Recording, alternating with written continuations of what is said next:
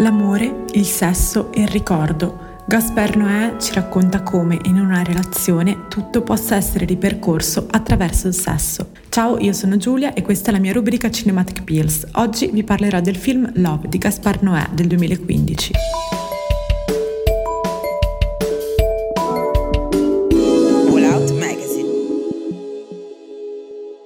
Marfi ed Electra sono una giovane coppia di amanti. Tutta la loro storia d'amore viene ripercorsa a ritroso attraverso il ricordo della passione, della carnalità e delle sofferenze che solo l'amore sa concedere.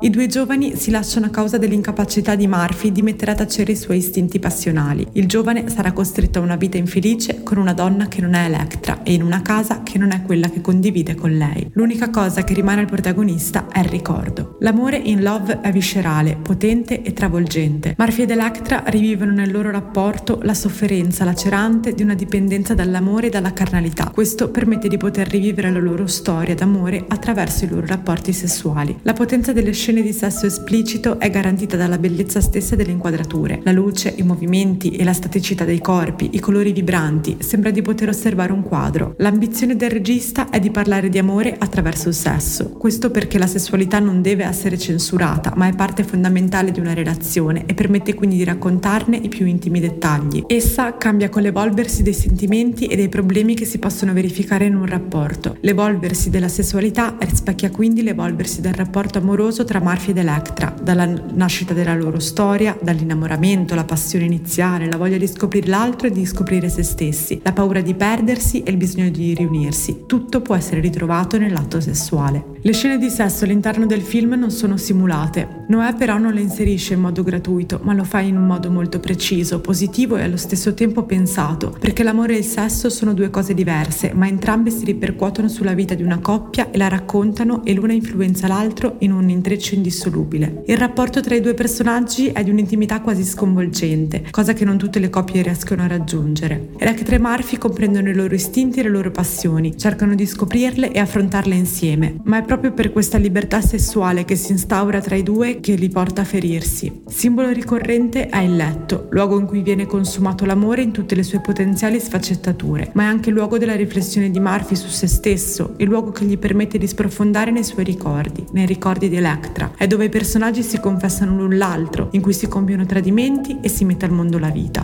Altra caratteristica del film sono i numerosi riferimenti autobiografici del regista, sia relativi alla sua sfera privata che cinematografica. La madre del regista Gaspar Noè si chiama Nora Murphy, da qui Murphy è il nome del protagonista, un aspirante regista che deve ancora concludere il suo percorso di studi, la cui stanza è tappezzata di locandine del cinema tedesco e francese. Nora, invece, è il nome con cui viene chiamata la madre di Electra. Il figlio di Murphy nel film ha il nome di Gaspar e l'ex fidanzato di Electra si chiama Noè. Tutto sembra girare in intorno alla vita personale del regista, molto di lui all'interno delle scene. Questo può indirizzare verso un'altra interpretazione del film. Gaspar Noè forse, oltre a voler rappresentare una storia d'amore, vuole parlare del suo amore carnale e viscerale per il cinema, quasi una dipendenza da questa forma d'arte. È come se con questo film il regista si mettesse a nudo davanti allo spettatore, mostrando le sue debolezze, le sue forze e il suo amore. L'estetica del film è perfetta, vi sono alcune scene in cui attraverso l'utilizzo delle luci il regista riesce a creare il movimento dei corpi, nonostante stiano fermi. Le immagini sembrano studiate a tavolino per creare contrasti e ombre. La bellezza delle inquadrature, costruite da colori vibranti, emozioni e l'intrecciarsi dei corpi, fanno sì che le immagini dei rapporti sessuali che vediamo sullo schermo siano belle da vedere, pulite e attente. Considerando che quasi tutto il cast è composto esclusivamente da attori esordienti, la recitazione è,